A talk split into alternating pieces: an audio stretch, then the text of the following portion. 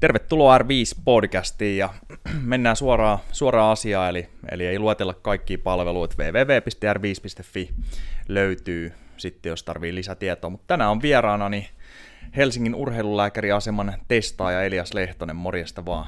Yes, kiitos Mikael, hauska päästä tänne vieraaksi. Mä oon kuunnellut paljon teidän jaksoja, niin on kivat laitakin tänne hörisemään. Joo, joo ja tämä on kyllä jakso, mitä odottaa itsekin jo niin kuin kuuta nousevaa, koska taas saadaan tämmöistä erikoistietoa semmoisesta alasta ja, tota, ja palvelusta, mitä itse pyritään tuottamaan, niin tulee varmaan oppimaan paljon enemmän tässä Joo, ja varmasti, varmasti hyödyllinen keskustelu, kun on, on kuitenkin kun eri puolilla pöytää kokemusta ja varmasti omia, omia näkemyksiä ja, ja muita, niin varmasti tulee hyödyllinen keskustelu. Kyllä, ja kyllä. Molemmin puolista oppimista tapahtuu. Joo, ja sitten hirveästihän ei ole, jos mietitään fysiikkavalmennusta, niin aika paljon löytyy, löytyy tota kollegoita, kenen kanssa voi keskustella, ja talon sisällä kymmenenkin henkilöä ja näin, mutta sitten jos mietitään kuntotestausta ja suoria testejä, kun siinä on aika kallis laitteisto kyseessä, ja oppimiskäyrä ei ole myöskään mitenkään nopea, varsinkin jos menee niin, niin hidasta reittiä kuin itse on mennyt sen suhteen, niin näitä keskusteluja ei voi käydä niin kuin päivittäin, ehkä siis omassa pikkuporukassaan, mutta tälleen, että pääsisi vaihtaa ajatuksia eri talon kanssa, niin harvemmin onnistuu. Joo, kyllähän se, kyllähän se usein ehkä menee niin, että jokaiset, jokainen vähän ehkä painaa niitä testejä siellä omissa, omissa poteroissaan. Toki, toki vuosittain on kuntotestausverkoston päivät, missä voi ehkä päästä jotain, jotain oppimaan, mutta sielläkin ehkä semmoinen syvempi kahdenkeskinen keskustelu voi välillä jäädä vähän, vähän vähemmälle. Se on ihan totta. Tiedätkö muuten, öö, öö, voidaan heittää shoutoutit niille testiasemille, mitä tiedetään täältä PK-seudulta. No ulkopuolelta tietty yksi klassikko on Pajulahti, missä on varmaan erittäin hyvät testit, ja sitten voisi kuvitella, että nyt Pihlailinnas, minne sun edeltäjä ja, ja tota, varmaan Suomen tunnetuin testaaja Jyrki Aho meni, niin voisi kuvitella, että on tosi hyvä testaus siellä teillä urheilulääkäriasemalla. Mutta onko Helsingin päässäkin muita tämmöisiä isoja? Nyt jos me ei tiedetä, niin ei tiedetä, mutta... No, mulla tuli vielä sitten näiden lisäksi toki, toki täällä R5 teette hengityskaasuanalysaattorilla ja, ja, ja hyvillä fasiliteeteilla testejä sitten Arkkaadassa taitaa olla, mä en tiedä miten aktiivista se testaustoiminta siellä on. Hyvät fasiliteetit kyllä ja itse asiassa sieltähän mä, mä oon kouluni käynyt ja näin, niin osaaminen on hyvää ja fasiliteetit, mutta kun se tehdään sen ilmeisesti, eli se on muuttunut, niin opettamisen sivussa, että ei mm. ole niin kuin päätestaajaa. Et se on vähän enemmän opiskelijoille opettamista sitten siinä, vaikka ihan siis hyviä kunnon testejä tehdään, mutta ilmeisesti kalenteri on läheskään niin auki kuin vaikka teillä ja sitten meillä siinä. Niin. Joo, siinä, siinä ne varmaan, varmaan oikeastaan tulee. Sitten toki tota, testaustoimintaa tehdään myös Lohjalla tuolla kisa, Kisakalliossa. Siellä toki ei taida hengityskaasuanalysaattori, jolla Vierumäellä tehdään, tehdään tässä lähistöllä epäsuoria testejä. Sielläkään ei taida olla hengityskaasuanalysaattori, että varmaan ne, varmaan ne siinä, siinä oli. Sitten jossain päivityksessä mä oon tainnut nähdä, että jossain Aavallaan kampissa jotain, jotain mutta se ei, on siellä, joo. Siellä, siellä ehkä semmoinen, mä en, siellä niin kuin, en ainakaan tiedä, että siellä olisi niin kuin yliopistokoulutuksella olevaa, olevaa tai sillä niin kuin pidemmällä ehkä testauskoulutuksessa tai, tai tämmöisessä olleita tyyppejä tekemässä, että toki sitten. Joo, ja siis mä, mä luulen itse asiassa, että on, jos siellä on vielä Jussi siellä, niin, niin shoutoutti, mutta sekin saattaa olla, että kun niillä on talon sisällä tulee niin paljon asiakaskuntaa, niin se käy niin kuin levi ehkä meidän korviin sit niin paljon, jep, jep, me taas joo, joudutaan se... mainostaa ja ole somessa ja pyörii ja hyörii. Joo, et, joo et se, on, se on toki, toki se, ja sitten siis paljonhan on, on toki niin kuin löytyy testaustoimintaa, mitä tehdään ihan kliinisenä, kliinisenä testaustoimintana vaikka HUSilla ja joo. tällaisena, mutta siinä ei puhuta ehkä enää siinä mielessä kuntotestauksesta. Totta, et, totta. Et, et, että se on siinä mielessä hyvä erotella. Joo, mutta kumminkin niin kuin t- tälläkin läpikäynnillä, ja sori vaan, siellä on varmasti vielä semmoisia tekijöitä, mitkä ei ole kantautunut ehkä vaan meidän korviin, ja, ja näin poispäin, tekee hyvää duunia, mutta siis aika pieni ala kumminkin tämä suorien testien tekeminen, tai, tai tota, meitä on aika vähän. Joo, ei niitä, ei niitä loppujen lopuksi liikaa ole, mutta siis toisaalta tässä on, tässä on ihan hyvä, hyvä mieltä se, että Suomessa on kuitenkin itse asiassa niin kuin väestöön suhteutettuna aika, aika kattava kuntotestausverkosto, ja, ja kun kaikilla on niin kuin jossain määrin todennäköisesti saatavilla, no okei, meillä on tullut Lappeenrannasta välillä tyyppejä testeihin, että se on ehkä, ja, ja, ja, ja nyt Kokkolasta tullut, että ehkä ihan kaikilla paikkakunnilla ei ole niin lähellä saatavilla, mutta tässä oli ihan hyvä, hyvä tota, vertailu, kun kuuntelin, kuuntelin toista podcastia, missä puhuttiin, että oli tota, valmennettava Jenkeissä Washington DCstä olisi pitänyt päästä testeihin, niin ei vissiin koko kaupungista löytynyt, löytynyt semmoista fasiliteettia, missä olisi voinut testit tehdä, niin Noniin. niin siihen verrattuna Suomesta kyllä löytyy ihan paljon asiantuntevaa Tiina, tota, siinä olisi liikemahdollisuus Trumpin isona kannattajana varsinkin, niin tota, sä voisit lähteä sinne nyt seuraavan lennolla. Tiinalla on vaan peukku pystyssä, mutta muuta on hyvin hiljaa. yes. Mutta tota, mennään sitten. Mä veikkaan muuten, että, että me tullaan puhumaan useamminkin ja varmaan podcastissakin, koska me ei millään tulla tänään tunnista tai vähän reilusti tunnisehtii, tai ehditään varmaan ne, mitä tänään suunniteltiin, mutta sitten jää miljoona eri sivuhaaraa, mitä haluaisi käydä läpi ja voisi käydä läpi. Niin tota, mutta tänään puhutaan vähän, no jos ihan Suomen termein mennään, niin peruskestävyydestä, vauhtikestävyydestä, maksimikestävyydestä, harjoitusalueista. Vähän käydään sitten tarkemmin läpi, että mitä ne on, ja tästä sun ranskalaisista viivoista, niin energiantuottoreitit, aineen, aineenvaihdunnallisen tasapainon saavuttaminen tai saavuttamattomuus näillä eri intensiteeteillä, mm. sit kun mennään. Ja katsotaan vähän, että mitkä tekijät siellä aiheuttaa väsymystä.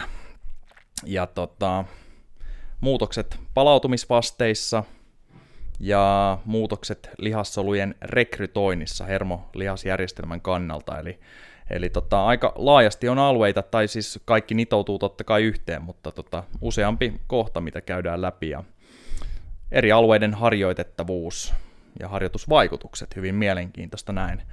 Mutta jos aletaan siitä, että noin energiantuottoreitit ja tykkäät sä, kun sä puhut, niin puhut sä suomalaisittain ihan sitten että peruskestävyyttä ja vauhtikestävyyttä vai, vai tykkäät sä lajitella ne enemmän sen energiantuottosysteemin mukaan vai riippuuko se kenenkaan puhuu? No riippuu toki, toki tilanteesta, mutta kyllä, kyllä mä tykkään noin harjoitusalueet iskeä tolleen fysiologisesti perusvauhti maksimikestävyysalueisiin. Äh, ihan, ihan jo senkin takia, että et, et, toki voidaan sitten puhua spesifimmin energiantuottoreittien muutoksista, mutta äh, siinä on ehkä vaarana se, että jos mietitään pelkästään niitä energiantuottoreittejä, niin jää, jää sitten miettimättä se, että kuitenkin perusvauhti ja maksimikestävyysalueella on myös monta muuta eroa, mm, ero, eroa keskenään, että et, et silleen yrittää ehkä pitää sen kokonaiskuvan kuvan mielessä. Yes, yes. ja tota, millä sä haluaisit lähteä purkaa tota energiantuottoreitistöä esimerkiksi?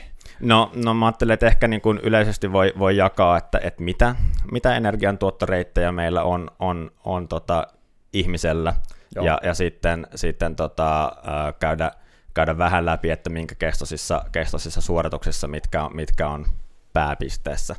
Aivan. Eli jos, jos ensin, ensin jaetaan, jaetaan karkeasti, että meillä on meillä on, meillä on aerobiset energiantuottoreitit ja, ja anaerobiset energiantuottoreitit. Ja näistä, näistä ihminen on ilman muuta aerobinen kone, että pääosa työstä, ja jos on pitkäaikaista työtä, niin tehdään, tehdään aerobisesti. Ää, mutta anaerobiset energiantuottoreitit voidaan käytännössä jakaa siihen, että kreatiinifosfaattia pilkkomalla tuotetaan, tuotetaan ATPtä, joka on siis ATP, on tämä niin välitön energianlähde lihaksissa, mikä on se, mitä, mitä kaikki energiantuottoreitit pyrkii sinne lihastyöhön tuottamaan. Eli fosfokreatiini ja sitten, sitten tota, uh, hiilihydraattien anaerobinen pilkkominen, eli, eli glykolyysi. Niin ne on ne kaksi anaerobista energiantuottoreittiä ja puolestaan sitten aerobisissa energiantuottoreiteissä, niin käytännössä voidaan puhua, että on hiilihydraattien ja rasvojen aerobinen pilkkominen – Lisäksi sitten pienissä, pienissä määrin on, tota, on vielä, vielä, voidaan tuottaa myös, myös tota aminohapoista proteiineista energiaa, mutta, mutta se on kuitenkin niin kuin pienemmässä, pienemmässä roolissa, ja sitten esimerkiksi ketoaineet voidaan vielä, mutta nämä nyt menee ehkä sellaiseksi, että, että, että pidetään siinä, että on anaerobinen ja aerobinen, ja aerobisessa isossa kuvassa on hiilihydraatit ja rasvat, niin se yes. pitää tämän riittävän simppelinä. Joo, ja siinä, siinä jos miettii sitä aerobista, mä muistan, että oli kauan itselkin se harhakäsitys, varsinkin jos mietitään, että PK-alue loppuu aerobisen kynnykseen Suomen, Suomen tämmöisessä opissa, ja, ja sitten vauhtikestävyysalue loppuu anaerobisen kynnykseen, jonka jälkeen alkaa maksimikestävyysalue, missä tuntuu selkeä, mm-hmm. selkeästi usein se hapottavuuskin, niin tota, pitkä oli se ajatus, että alle anaerobisen kynnyksen tehdään aerobista treeniä, mutta sehän on itse asiassa hyvin pitkälti, kun mennään maksimikestävyysalueellekin, niin vielä aerobista Joo, että itse asiassa, itse asiassa mulla on tästä tällainen karkea taulukko, tämä on jos, jos joku on liikuntatieteet opiskellut, niin Newsholm et al. vuoden 92 tutkimus on, on erittäin klassikko, joka on varsinkin, jos on emeritusprofessori Antti Meron luennolla käynyt, niin varmasti tullut siellä, siellä vastaan. Mutta siis tämmöinen karkea jaottelu, tässä on toki paljon yksilöllisiä eroja, mutta voidaan miettiä, että jos 800 metriä juostaan täysiä, niin siinä Jep. puhutaan, että mennään 50 prosenttia noin anaerobisesti, 50 prosenttia aerobisesti. Niin, niin, niin, se on sinänsä niin kuin hyvä miettiä, että se 800 metriä juostaan kuitenkin selkeästi sen vauhdin yläpuolella, mikä vastaa maksimihapennottokyvyn vauhtia. Niinpä, niinpä. Ja, ja, ja, ja silti jo puolet tulee aerobisesti, vaikka voisi kuvitella, että okei, tämä oli ihan puhdas anaerobinen suoritus, että hapotti ihan perkeleesti ja bla bla bla. Jep, jep. Ja, ja siinä toki tässä varmaan se hämä, hämäävyys tulee siitä terminologiasta aerobisesta ja anaerobisesta kynnyksestä. Joo. Mutta tässä itse asiassa ihan niin kuin hyvä on, mitä on myös itse tykännyt vähän karkeasti laskea esimerkiksi testejä tehtäessä, että viimeisellä kuormaportaalla pystyy laktaattimuutoksen perusteella laskemaan, että suunnilleen minkälaista energian määrää se anaerobin energiatuotto vastas, niin se on siinä viimeiselläkin kuormaportaalla sanotaan, että jos on semmoinen niin kuin vahva anaerobinen kapasiteetti, että laktaatit nousee 20 millimoolin testin mm. lopussa, niin se on silti yleensä korkeimmillaan noin 20 prosenttia sit kokonaisenergian tuotosta, että 80 prosenttia tulee silti hapen avulla. Yes. Ja eikö se ole aika, tota, näetkö sä usein kolmen minuutin porrastesteissä niin 20 millimolin laktaatteja lopussa. Silloin kun mä teen itse testit, mutta harvoin muuten. Okei, okay, joo, niin sitä mäkin, että se on, että jo jos se menee sinne 4, 15, 16, niin tuntuu keskiarvoisesti, mitä täällä testataan, niin aika kovalta vikalta laktaatilta. Joo, joo ja tuossa on toki myös vähän eroja testimuodolliset, mun mielestä pyörällä päästään pikkasen korkeampiin lukemiin kuin, kuin juosten, että juosten jo sanotaan semmoinen 12 millimolia alkaa olemaan sieltä niin kuin selkeästi yläpäässä, mitä, mitä normaalisti tulee testeissä vastaan, ja pyörässä, pyörässä jos mennään sinne 14-15 paikkeille, niin silloin yleensä se on, se on hyvin vahva se anaerobinen puoli jo. Joo, joo, kyllä. Öö, tota, mä, hy, mä hyppään vähän, vaikka tämä, tämä nyt mennään ehkä laktaattiin vähän spesifimminkin, mutta mä voisin kuvitella, että te testaatte siellä Helsingin urheilulääkäriasemalla niin aika paljon ihan urheilijoita. No itse asiassa tämä on, tämä on ehkä pieni, pieni harha, harhakuvitelma, että kyllä meillä, meillä tota, toki urheilijat, eri lajien urheilijat muodostaa semmoisen oman, oman kiinteen joukon. Itse asiassa tuosta tuli muuten mieleen, että, että myös tota, puolustusvoimillahan tehdään myös testejä totta, täältä Santahaminnassa, äh, koska siellä, siellä käy, käy paljon, paljon tota, äh, Intin siellä, siellä käyneitä urheilijoita totta, käy totta, siellä testeissä. Joo. Ja sitten toki, toki niin monessa laissa maajoukkuelajien urheilijat käy usein myös, myös sitten ihan Jyväskylässä kihulla testeissä. Et toki meillä toivottavasti tulee lisääntymään, kun me tuohon tota, urheakampukselle siirrytään tuossa syksy, syksyllä, että et vähän ehkä se yhteistyö siellä tiivistyy, mutta paljon meillä on kyllä niin kun bulk, bulkkitestattavista on kuitenkin semmoisia kuntoliikkujia, aktiivisia, no sanotaan niin. aikuisia, ehkä 40, 40 plus ikäisiä Joo, sitten me ollaan aika samoissa niin sen suhteen, että se on harvempaa, harvemmin kumminkin, kun tulee ihan puhdas urheilijatesteihin, tai sitten edes tämmöinen, joka olisi, olisi niin kuin, miten sanoisi, harrasteurheilijat. Käy duunissa näin, mutta ihan aika, aika aktiivisesti pääsee treenaamaan, voi kutsua urheiluksi. Joo. Et loput on sitten kuntoilijoita, ja ihan siis yhtä mielenkiintoista se on tehdä testiä silti ja, ja seurata kehitystä kyllä näin, mutta joo, se aasinsilta oli ehkä siihen vähän, että jos on, jos on kova tekijä nyt, ja tämähän on sitten laista, laista riippuu aika paljonkin, mutta jos mietitään, säkin oot triatlonissa aktiivinen ja valmennat ja ilmeisesti itsekin. Niin en, tota... en, en, en mä, mulla on, mulla on niin syvät aversiot juoksua ja, ja uintia kohtaan, okay. niin, niin, niin ei, et mä oon siis itse kisannut aikaisemmin soudussa ja sitten nykyään yes. niin jäähdyttelen, jäähdyttelen vähän pyöräilemällä, mutta siinäkin mä oon käynyt lähinnä keskeyttämässä ja kaatumassa kisoissa. Okei, okay. no niin tässä, sori, että mä nostin tämän vahvan urheilutaustan tästä esille nyt, mm. mutta tota... No jos soudu, soudussa ihan semivahva, mutta, mutta tota, ei triatloniksi sen itseäni voi missään nimessä kutsua. Okei, okay, niin onko se vaan, että teillä on sopimus Triathlon Suomen kanssa niin kuin seura-alennuksesta vai oletko siellä, vaikutat se jollain tapaa No mä siinä? Triathlon Suomessa, mä tota, siis, siis käytännössä meillä on vaan siinä mielessä yhteistyötä luonnollisesti, että kun mä ohjaan triatlon Suomessa myös pyöräilyä Noniin, ja, ja tota, e, erityisesti kun vedän, vedän sisäpyöräilytunteja ja suunnittelen, suunnittelen osan, osan niiden sisällöstä ja, yes. ja sitten tota, mulla on jonkin verran aikaisemmin ollut valmennettavia sitä kautta, noni, noni. mutta se on lähinnä se, että, että, että mä vaikutan, vaikutan sekä Helsingin urheilulääkärisemalle että triatlon Suomessa, mikä on se yes. yhteys. Noni, noni.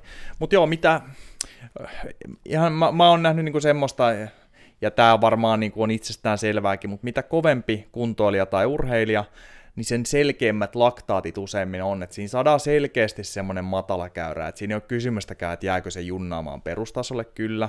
Oli yksi pyöräilijä perjantai, joka on harraste, ihan siis harrasteurheilija, varmaan itseään mieltää kuntoilijaksi, kaikki aina vähättelee itseään, mutta tota, ajo maastopyörä enduro, terveisiä vai olet kuulolla siellä, mutta oli hiihto, kilpahiihto taustaa junnusta, ja se on muuten nähty kans, mä oon hyvä hyppi ees taas näissä aiheissa, mutta jos jollain on ollut kova junnutausta, vaikka olisi mennyt 20 vuotta, sen näkee edelleen, melkein vaikka olisi maannut sohvalla siinä välissä, niin tota, tosi matalat laktaatit, pari ekaa settiä siellä kolme ekaa, niin alle yhden millimoolia, sitten lähti rauhalliseen nousuun, tuli selkeä anakynnys, ja lopus pomppasi vielä johonkin 16, vaikka sitä ennen oli maltillista, niin onko se useimmin näin, että jos on kovempi tekijä, niin me nähdään laajempi skaala kanssa siellä laktaateissa ja sel- selkeämmät linjat? Joo, kyllä mä oon tosta ihan, ihan samaa mieltä, että et varsinkin jos sit pääsee, pääsee testaamaan semmoisessa jatkumossa semmoista tyyppiä, joka vasta tulee aloittelemaan kestävyysliikuntaa ja, ja sitten sitä asteittain harjoittelus etenee, niin siellä usein, usein näkyy, että se on ensin se, ensin se laktaatti ei voi puhua oikeastaan käyrästä, vaan se on jonkin määrä, jonkinlainen niin kuin vähän epämääräinen viiva, joka, joka tuppaa vaan nousemaan ylöspäin, Joo. eikä siinä välttämättä, se jää niin kuin aika tavallaan typpeämmäksi se alue, että voidaan lähteä korkeammilta lukemilta vaikka jostain kahden, joskus kolmenkin paikkeilta millimooleissa, ja, ja sitten toisaalta ei kuitenkaan nousta kovin korkealle, että jäädään vaikka johonkin kasiin, kun Joo. taas sitten just tämmöisillä tota, ää, treenatummilla kestävyysurheilijoilla voidaan ajatella, että, niin kun, että se niin kun matala pää on matala ja sitten se korkea pää on korkea. Yes. Niin, niin se, ja se muotokin on semmoinen, että ne on just selkeitä ne muutokset, Aivan. missä, missä kohin ne tulee ja millaisia ne on.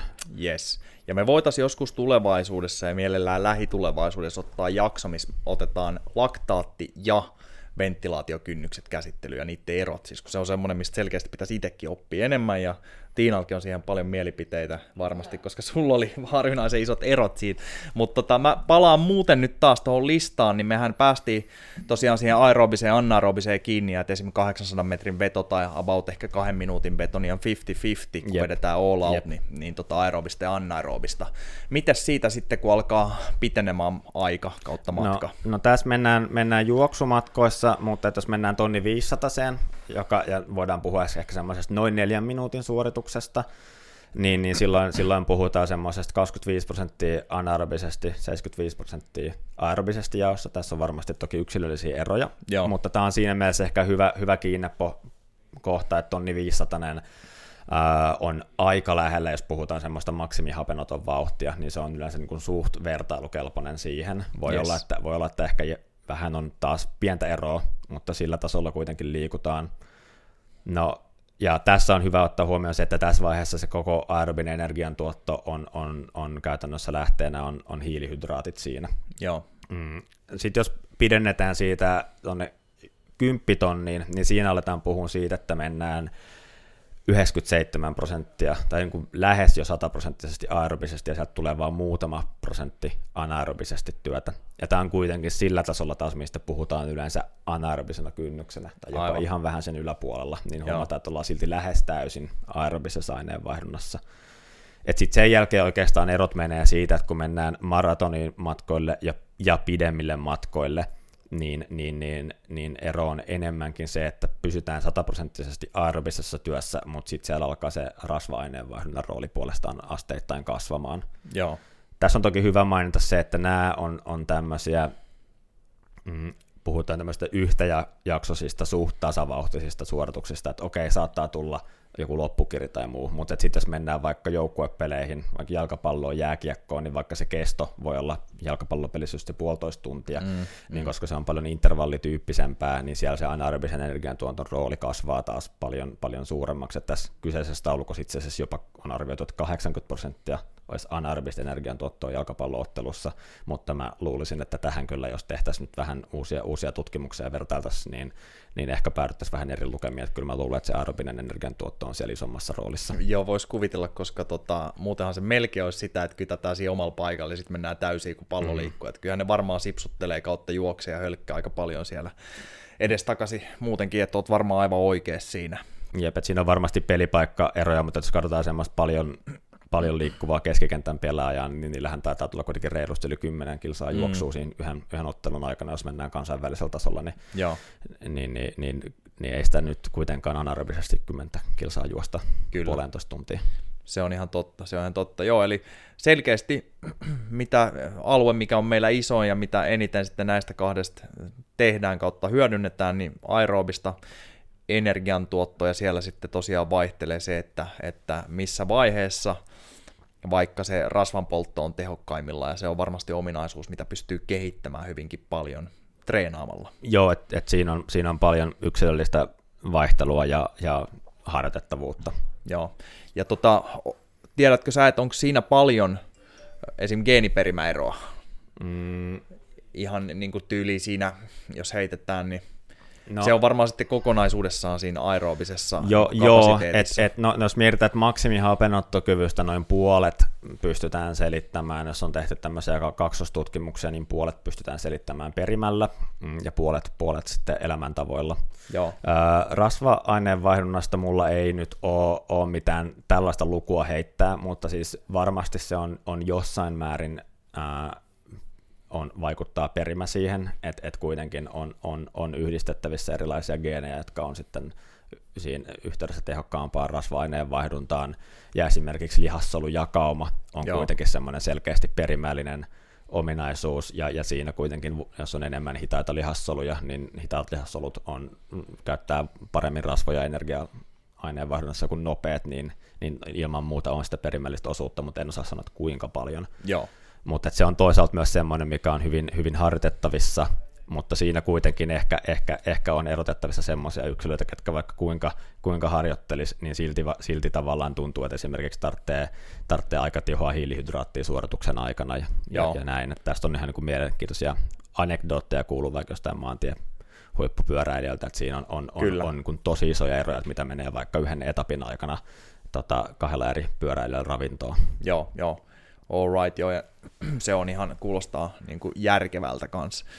Öö, sitten tosiaan, niin öö, to, ne suoritukset voi olla hyvinkin erilaisia kestävyyskisoissakin, tai suo, kestävyys, vaikka nyt olisi treeni tai sitten joku tapahtuma tai näin, että esimerkiksi olisi olla anakynnyksen tuntumassa, hyvin aerobinen suoritus, mutta tuntuu paljon erilaiselta kuin että lähtisi vaikka kuuden tunnin ultratyyppiselle ratkaisulle, missä se on aika nautiskelu varmaan aluksi ja näin poispäin. Mutta aerobisia silti kummin mo- molemmat, että sitten on rasva ja hiilarin poltto huomattavasti niin kuin erilaisessa roolissa siinä.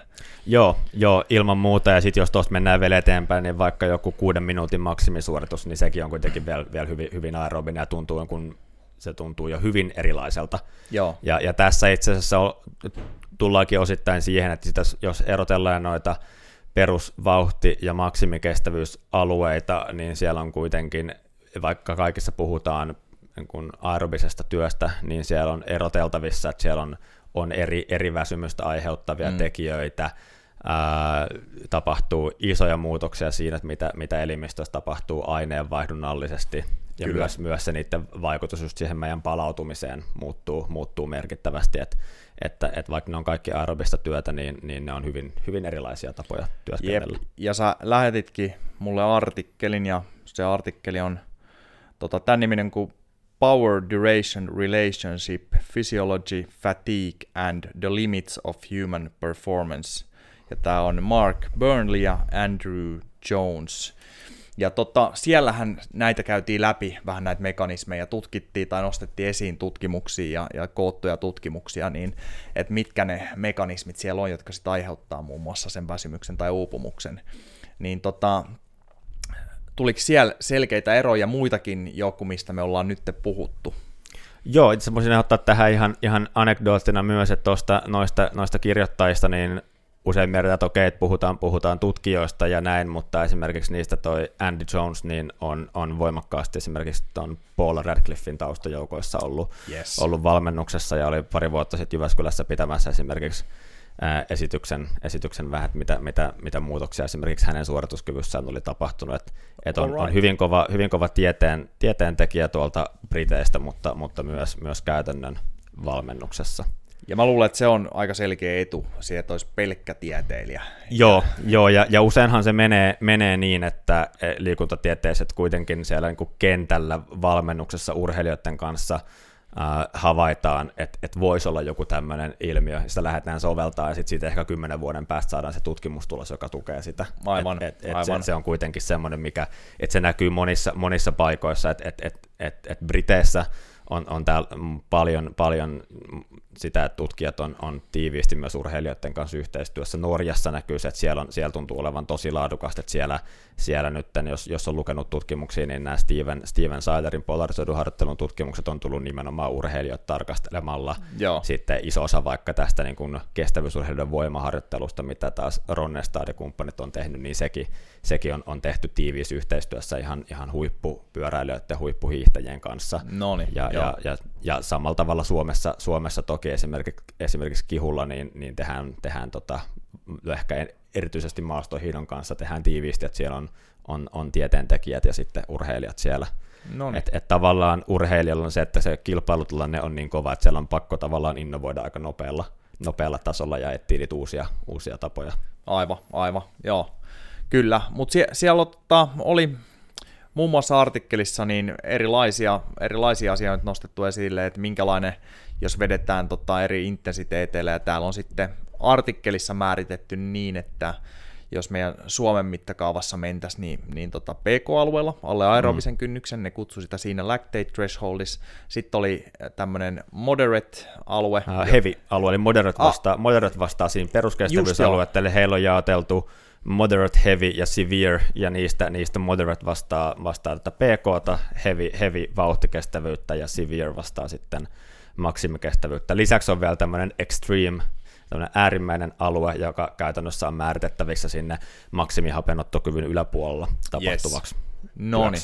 Ja siellä oli muun muassa sitten tämmöisessä äh, lihassupistusta mitattu ja, ja fosfokreatiini sun muuta, niin mm. minkälaisia eroja siellä tuli. Tuleeko loppupeleissä, jos vetää vauhdilla kuin vauhdilla itsensä piippuun, kyllähän PK-alueellakin, jos mä lähtisin tästä käveleen, niin jonkun joidenkin tuntien päästä mä oon piipussa, niin, niin tapahtuuko siellä lopussa samat hommat kuin uupuu, vai oliko siinä mm. selkeitä eroja? Siellä tapahtuu selkeitä eroja, ja ehkä niin kuin, äh, jos me lähdetään, lähden, lähden aluksi siitä, että mitä tapahtuu siinä harjoituksen aluksi näillä eri alueilla ja mitä sitten tapahtuu lopuksi, koska ne vähän linkittyy toisiinsa. Yes. Niin, niin, niin käytännössä jos mennään siellä peruskestävyysalueella, niin me saavutetaan esimerkiksi hapenkulutuksen, laktaatin, ison osan aineenvaihdollista vasteessa ne joko pysyy perustasolla tai niissä saavutetaan se tasapainotila hyvin nopeasti. Joo. Eli esimerkiksi jos lähdetään liikkuun tasatehoisella intensiteetillä peruskestävyysalueella, niin parin kolmen minuutin sisällä hapenkulutus saavuttaa tasapainotilan ja se ei siitä periaatteessa hetkeen lähde nousemaan. Mutta sitten jos ratketaan riittävän pitkään sitä suoritusta, niin, niin, niin, niin siellä sanotaan kolmen neljän tunnin kohdalla on sitten havaittavissa, että, että siellä tulee semmoinen hapenkulutuksen hidas komponentti, että se lähtee pikkuhiljaa kasvamaan korkeammalle kuin mitä se oli alussa. Tässä toki, että missä kohtaa se tulee on yksilöllisiä eroja, mutta käytännössä siellä saavutetaan nopea tasapainotila ja siinä, siinä, siinä pysytään, pysytään pitkään.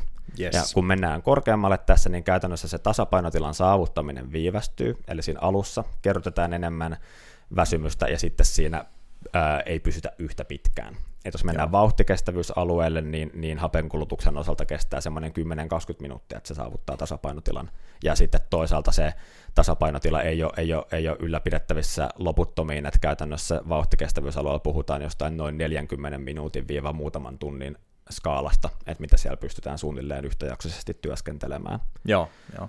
Ja, ja sitten jos mennään sinne maksimihapenottoalueelle, maksimikestävyysalueelle, niin siellä, eli, eli severe-alueelle, niin siellä kuvaavaa on se, että ei saavuteta tasapainotilaa, vaan esimerkiksi hapen kulutus ja laktaattipitoisuus jatkaa nousuaan sen koko suorituksen ajan, kunnes esimerkiksi hapenottokyvyn osalta hapenkulutuksen osalta saavutetaan sen yksilön maksimi, ja sitä tasoa pystytään pitämään yleensä enää muutamia minuutteja, mm. ja sitten koittaa väsymys.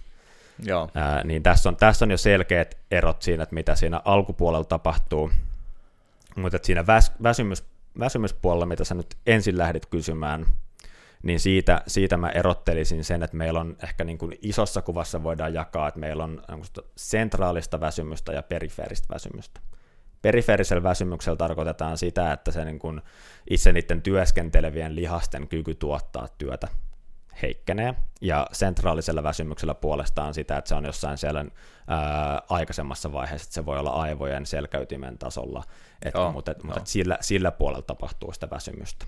Niin käytännössä mennään silleen, että matalilla intensiteeteillä peruskestävyysalueella se väsymys on ensisijaisesti sentraalista, Vauhtikestävyysalueella alkaa tulemaan sekä sentraalista että, että periferistä, että esimerkiksi lihaskylkogeenien pitoisuuksien väheneminen on semmoinen, joka on periaatteessa osittain perifeerinen väsymystekijä, mutta siitä tulee meille semmoista feedbackia, että se aiheuttaa myös sentraalista väsymystä. maksimikestävyysalueelle puolestaan, kun mennään, niin sitten se väsymys on niin kuin hyvin voimakkaasti perifeeristä. Eli se on siellä Joo. havaita, että lihaksen fosfokreatiinitasot tippuu, se lihaksen tavallaan työtehokkuus heikkenee, että samaan työhön kulutetaan koko ajan enemmän happea, mm. ja, ja toisaalta tämä, ja joudutaan lisäämään käskytystä, mikä näkyy myös siinä, että esimerkiksi se lihas, lihaksen EMG-aktiivisuus, eli lihaksen sähköinen aktiivisuus, ää, kasvaa koko ajan sen suorituksen aikana. Ää, hapenkulutus kasvaa koko suorituksen aikana, ää, lisäksi tota, tosiaan vetyioni ja, ja inorgaaninen fosfaatti, mitkä on tämmöisiä isoja väsymystä aiheuttavia tekijöitä, niin ne tota, kasvaa koko suorituksen ajan kaalium-kalsiumpitoisuudet. Eli, eli siellä se väsymys on hyvin perifeeristä. Kyllä. käytännössä mun mielestä on ehkä itse tykkään mieltää sen niin, että ää, maksimikestävyysalueella meidän meidän tota, sydän- ja verenkiertoelimistön kapasiteetti kuljettaa happea sinne työskenteleville lihakselle, eli se meidän keskeinen kapasiteetti ei ole riittävä, mm. milloin se lihas väsyy, eli tulee se, ää, tulee se perifeerinen väsymys. Joo, joo. Kyllä, kyllä. Ja totta kyllä se huomaa, että jos, jos pyörällä vetää itsensä piippuun, niin se tuntuu jaloissa hyvin pitkälti. Jos sitten vaikka tuossa löisi löis tota nyrkkeilysäkkiä sarjatulella, niin se alkaa hartiat huutaa leipää. Sitten taas juoksus ei välttämättä oikein tiedä ennen kuin on ihan siellä finaalissa, mutta ei välttämättä mm. silloinkaan, että mikä tässä oikein, kun siinä koko kroppa liikkuu niin vahvasti. Miten muuten oli soudussa? Onko siinä joku selkeä? Vai onko se kans vähän niin kuin No, koko... no kyllä, kyllä mä sanoisin, että, että oma, oma kokemus on soudussa, että se on aika, aika samanlainen kuin kuin pyöräilyssä, että kyllä siinäkin se jalkalihasten työskentely on se, mikä, mikä muodostuu yes. haastavaksi, että vaikka niin kuin, kuinka, kuinka, kuinka yrittää, yrittää siinä tota, repiä, niin, niin ei sieltä jaloista enää tunnu vaan samalla tavalla supistuva. Joo, joo, no niin, kyllä. Ja sitten jos mentäisiin tähän ö, sentraaliin väsymykseen, johon kanssa voi useampaa reittiä pitkiä. Tuossa tosiaan mä lukasin ton tuon artikkelin nyt tälle nopeasti kerran läpi, niin siellä oli erilaisia juttuja, jotka vaikutti siihen. Muun muassa nämä, nämä tavallaan voisi sanoa kuona-aineet lihaksistoskin pystyy mm, kiinnittyä mm, johonkin mm. signaalipäihin, jotka vaikuttaa siihen, että miten signaali etenee siellä, mutta kumminkin niin se vaikuttaa sitten vähän kaikkeen. Et esimerkiksi jos mä juoksussa en olisi tottunut juoksia ja, ja juoksisin itteni tämmöiseen sentraaliseen väsymykseen siitä hermotuksesta, iskutuksesta näin, niin se varmaan vaikuttaisi sitten, vaikka mulla olisi täysin tuoreet kädet ja mä mm. lähtisin vaikka nyrkkeilemään mm. siitä tai jotain tämmöistä. Jep, jep. Ja sinänsä se voi, se voi niin kuin itse ehkä mieltää, että, että, että sanoisin, että että just perus- ja vauhtikestävyystreenillä, missä se sentraalinen väsymys on suuremmassa roolissa, niin, niin niissä ehkä se harjoituksen aikana, aikana sen väsymyksen saavuttaminen ei ole niin helppoa, tai se vaatii, vaatii enemmän efforttia, että se voi vaatia joko tosi pitkää PK-treeniä tai vauhtikestävyysalueella, se kuitenkin vaatii sitä, että aika paljon jauhaa niitä mm. intervalleja Joo. tai vetoja tasavauhtisena, miten haluaa läpi, Ää, kun taas maksimikestävyysalueella on kuitenkin aika tietyllä tavalla helppo saavuttaa se väsymyspiste, mutta se, se sitten näkyy siinä, että jos, jos näissä pitkäkestoisissa suorituksissa onnistutaan saavuttamaan se väsymys, niin, niin siitä, siitä palautuminen on sitten myös ehkä, ehkä hankalampaa, ja mä sanoisin, että semmoinen niin kuin uupumukseen tehty vauhtikestävyystreeni, niin, niin verrattuna uupumukseen tehty maksimikestävyystreeninnä, niin syö esimerkiksi paljon enemmän sitten seuraavien päivien vaikka voimaharjoittelusta, Kyllä. Et, et koska se sentraalinen väsymys heijastuu sitten sille puolelle paljon selkeämmin. Joo, ja sitten jos laji ei ole tuttu ja semmoinen, mikä aiheuttaa lihaksille vaurioa jonkin verran, niin, niin kuin nyt esimerkiksi itse ei ole juossut juurikaan, ja, ja tota, mä tiedän, että jos mä alkaisin juoksemaan vähän kovempiin, niin takareidet ja, ja koukistajat ja näin, niin ne voi olla siis kipeämpiä paljon paljon pitempään kuin mitä paperille pitäisi kestää palautuu. Öö, niin, niin se on tietty yksi tekijä sit siitä, mutta jos mietitään juoksua versus vaikka pyöräily tai uinti, tai soutumis sitä iskutusta ei tule, niin tuleekohan sitten, tai onko siitä paljon tutkimusta, että tuleeko tämmöistä sentraalista väsymystä enemmän juoksusta sen iskutuksen takia? Ja onko sekin semmoinen, mihin sitten voi hyvinkin tottua juoksijat, kun vaan juoksee ja saa alle kilsoja?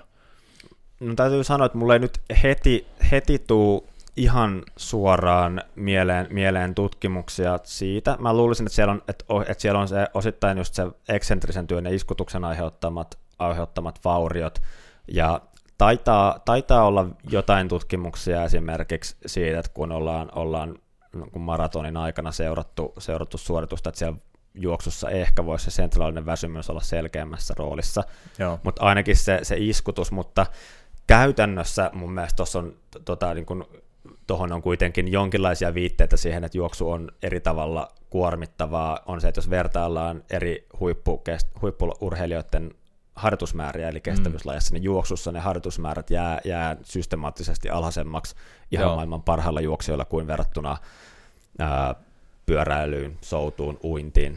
Et, aivan, et jos mietitään, aivan. että et, et huippukestävyysurheilijat näissä niin kun pyöräilysoutu, uinti, no hiihto myös siihen mukana, niin, niin puhutaan, puhutaan ehkä, että aletaan mennä sinne tuhannen tunnin paikkeille vuodessa. Joo. Niin, niin, ja, ja se haarukka on ehkä jostain 800 sinne 1200, niin juoksijoilla se sama haarukka on usein 600-800.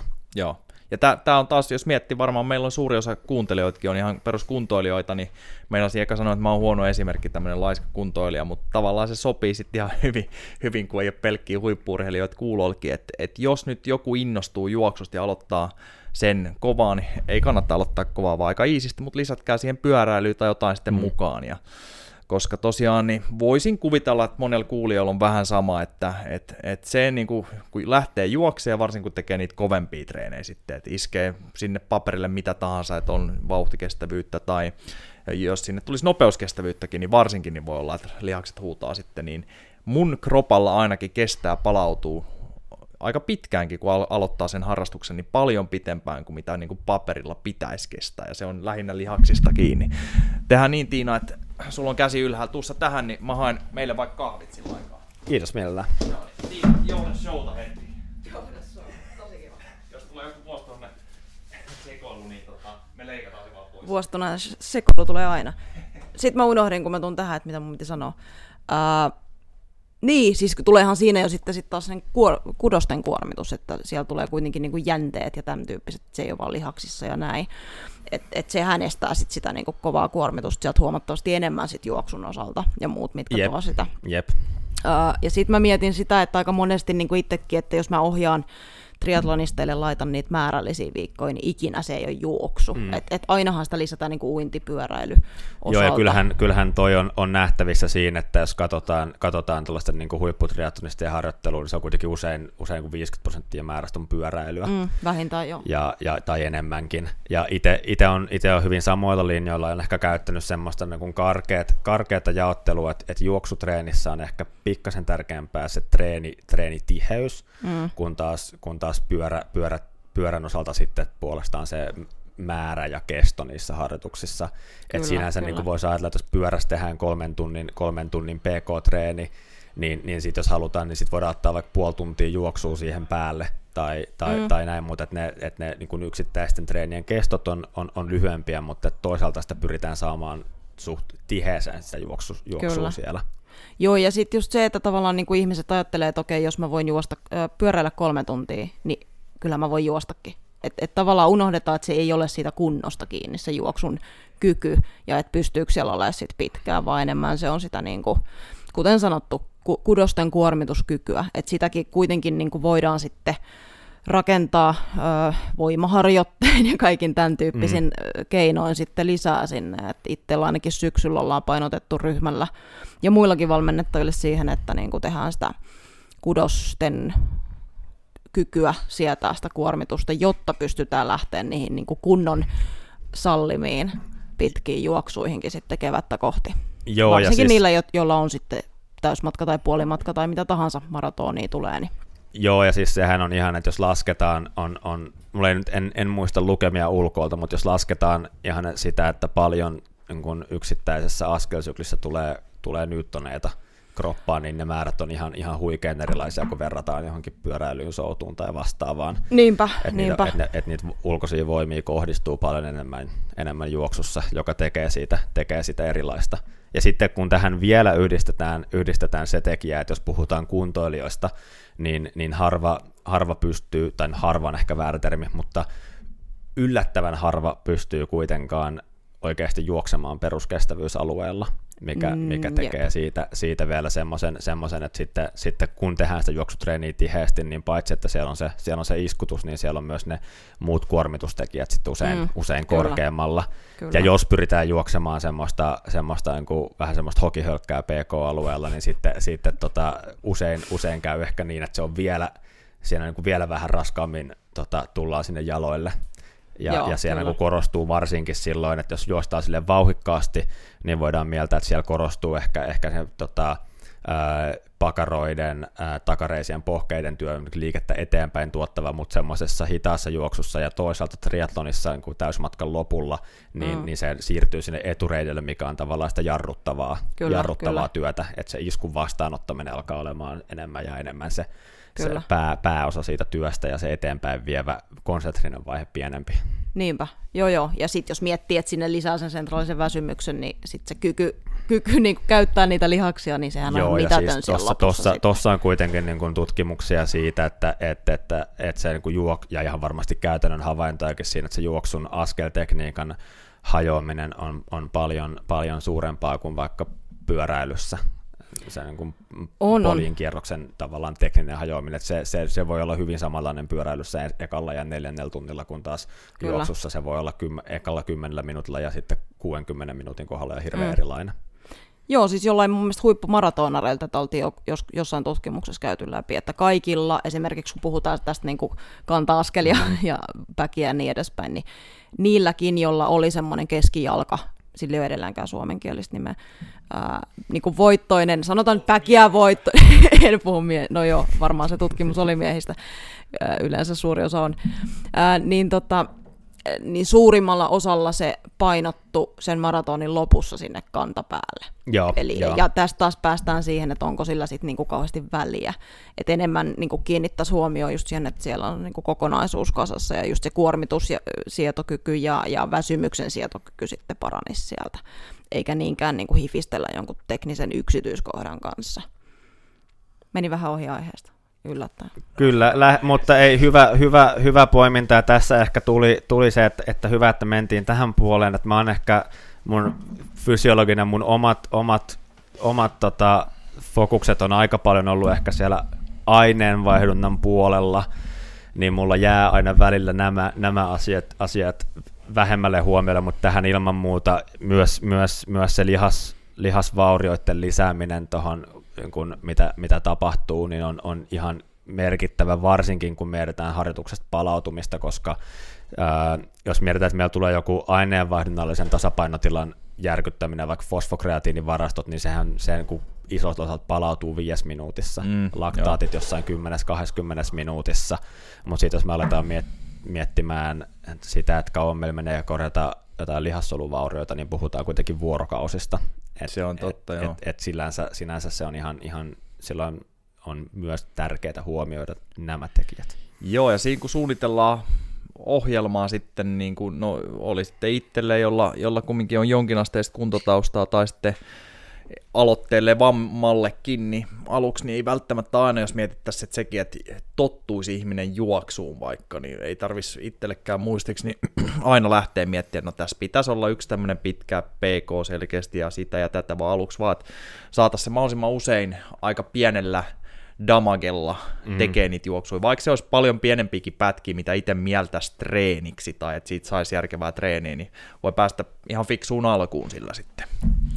Mutta tota, yksi muuten, kun me ollaan puhuttu täällä, että aletaan tekemään firman sisäisiä tämmöisiä pikkututkimuksia, Öö, eka, mitä tullaan tekemään, on kolmen versus viiden minuutin portaat. Katsotaan mm, kynnykset, mm. miten vaihtuu. Se tulee olemaan mielenkiintoinen, mutta yksi, mikä pitäisi toteuttaa sitten kansia, mistä voitaisiin tarjoa sitten kuulijoille, kuulijoille mahdollisuus, niin yksi mielenkiintoisempia ja vaikeimpia ehkä, ehkä kehityskohteita aluksi on se, kun pitäisi siirtyä kuntoilijalla se PK-alue, joka on ollut kävelys tai hokihölkäs justiinsa, niin oikeaan juoksuun.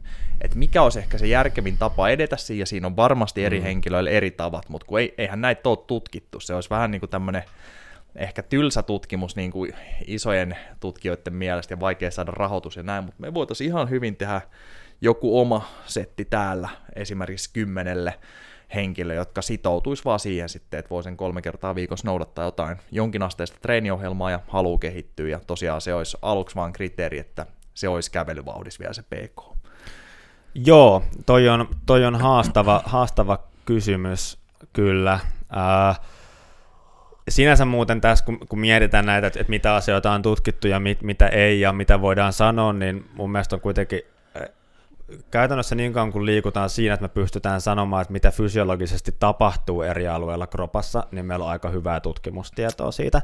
Mutta sitten kun, me, sitten kun pitäisi pystyä sanomaan, että, että, että miten me pystytään spesifisti jotain yhtä ominaisuutta harjoittamaan, Joo. Niin, niin, niin se tutkimus, tutkimustieto on, on paljon ohkaisempaa ja usein ristiriitaisempaa, että et sinänsä, sinänsä se niin kun, aina kun mennään siitä ää, vähän teoreettisemmasta enemmän sinne käytännön soveltamiseen, niin siinä, siinä kyllä myös siirrytään aina vähän eri tavalla näytön asteelle sen tutkimuksen suhteen, että siellä, siellä kuitenkin Aivan. mennään sitä ehkä enemmän, että siellä on paljon enemmän tulkintavaraa. Kyllä, kyllä.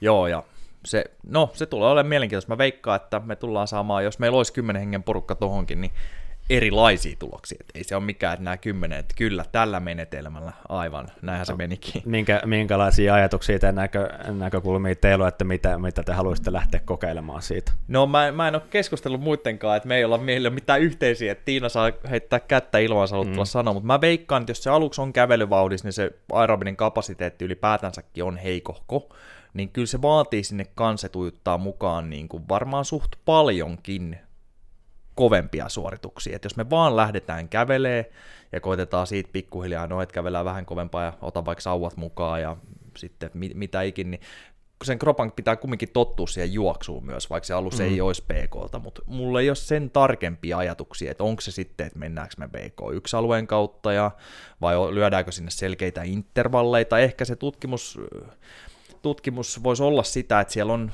selkeästi kaksi eri lähtökohtaa. Että siellä on kovat intervallit tai sitten hyvin niin kuin tämmöiset moderetit, että ollaan PK-alueella ja ehkä BK1-alueella.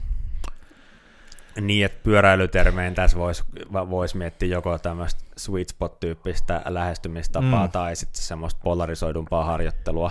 Yep. Äh, sinänsä ainakin itse, itse on, on kyllä hyvin valmis aina suosittelemaan ihan, ihan suht reipastakin harjoittelua jo, jo alkuvaiheessa, että et mä, et kunhan, kunhan ei ole mitään semmoisia terveysesteitä ja kunhan se kokonaiskuormitus otetaan huomioon, niin, niin mä en näe mitään esteitä, miksi suht aloittelevakin tyyppi ei pystyisi tekemään maksimikestävyysalueen harjoituksia ja saamaan Aivan. sillä, sillä semmoisen niin nopeamman kehitysärsykkeen siihen alkuun, milloin päästään nopeammin tekemään myös niitä peruskestävyysharjoituksia semmoisena kehittävinä mm. treeneinä. Et, et, äh, se on ehkä ainakin mun näkökulma, ja kuitenkin tuommoisesta kovatehoisesta intervalliharjoittelusta ja sen hyödyntämisestä äh, ihan, ihan tota, aloittelijoilla on paljon näyttöä, että se on tehokas, tehokas tapa. Kyllä, Mutta sillä et, saadaan nopea boosti, että kunhan se ei jää pää niin kuin siihen suunnaksi koko vaikka vuoden tai kauden ajaksi tietty. Niin. Jep, ja sinänsä mä mieltä sinne tehokkaassa, tehokkaassa harjoittelussa niin, niin, niin tuommoisten aloittelevien, ja, aloittelevien liikkuiden ja kuntolijoiden välillä versus huippurheilijat, niin, niin, niin paljon vähäisempiä eroja on siinä kovatehoisessa harjoittelussa, ja se ennen kaikkea muodostuu se ero, erot siitä peruskestävyysalueen harjoittelusta vasta. Yes. Joo, ja sitten ongelmahan tulee noissa niinku tutkimuksissa, että kun siellä on niitä kovatehoisia vertailut tämmöisillä aloittelijoilla, niin sitten niinku porukka tulkitsee ne, siis kuntoilija tai harjoittelija tulkitsee ne niin, että okei, no sittenhän voin vetää koko ajan kovaa. Että tavallaan muistaa sen, että sitten se kovaa on se vaikka kerran viikkoa, ja sitten se muu on sitä kävelyä. Että tämä ehkä on niinku olennaista, mikä sieltä monelta unohtuu.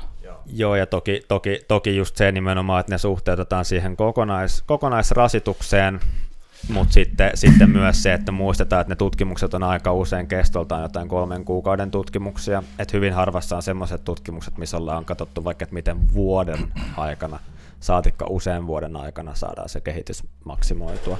Jep, jep, joo. Ja semmoiset tutkimukset varmaan tulee loistaakin vähän niin kuin poissaolollaan, että ne tulee ehkä enemmän ole näitä, mitä joku on joskus tehnyt, että vaikka kerännyt sitten Stravasta tai jostain sen datan mm. ja sieltä tehnyt analyysit, mutta ei varmaan ikin tule samaa rahoitusta sille, että tutkisi vaikka vuoden tai kaksi vuotta tiettyä ryhmää ja Jep. testailisi. Et, no nyky, nykyään toki, kun, kun treenidataa saadaan kerättyä enemmän ja tallennettua enemmän ja käsiteltyä enemmän, niin se, se jonkun mahdollistaa semmoisen aineiston käyttämisen tutkimukseen, mikä ei ehkä ole aluksi tehty sitä tutkimusta varten. Kyllä. Et just esimerkiksi toi, toi Strava-data, ja sitten toki, toki tässä on huippurheilulla tehty paljon tutkimusta, jolla jälkikäteen katsottu treenipäiväkirjoja ja sitten ollaan käytännössä päätelty, että, että ne, no, no, no katsotaan, että niin jos katsotaan sille laajalti, että ne hyvin menestyvät, niin mit, mit, mitkä Jep. asiat on, on heidän harjoittelu, harjoittelulleen tyypillistä, Joo. näin, mutta ne on, ne on paljon kuitenkin tämmöisiä, että ei siinä olla lähdetty tekemään jotain interventiota, vaan jälkikäteen vaan katsottu, että, että mitä, mitkä asiat on johtanut mihinkin. Kyllä, kyllä. Uh, mä voisin hei tähän väliin ottaa, mulla oli tätä, tätä, tätä listaa, listaa vähän tässä, tässä Sitä näin, on niin, vielä. Niin, niin, niin, niin tota, uh, että tässä just vähän käsittelin sitä, että mitä tapahtuu heti siinä harjoituksen aikana ja, ja, ja harjoituksen loppupuolella, uh, niin kun ollaan tästä palautumisestakin keskusteltu, niin, niin voisin myös vähän sitä, että mitä, mitä tapahtuu sen harjoituksen jälkeen, ja Joo. tässä nyt erityisesti tuon autonomisen hermoston kannalta. Ja, ja tässä on itse asiassa ihan, ihan loistava vuoden 2007 tutkimus Norjasta, missä oli just Steven Seiler ja muutama, muutama muu tekemässä.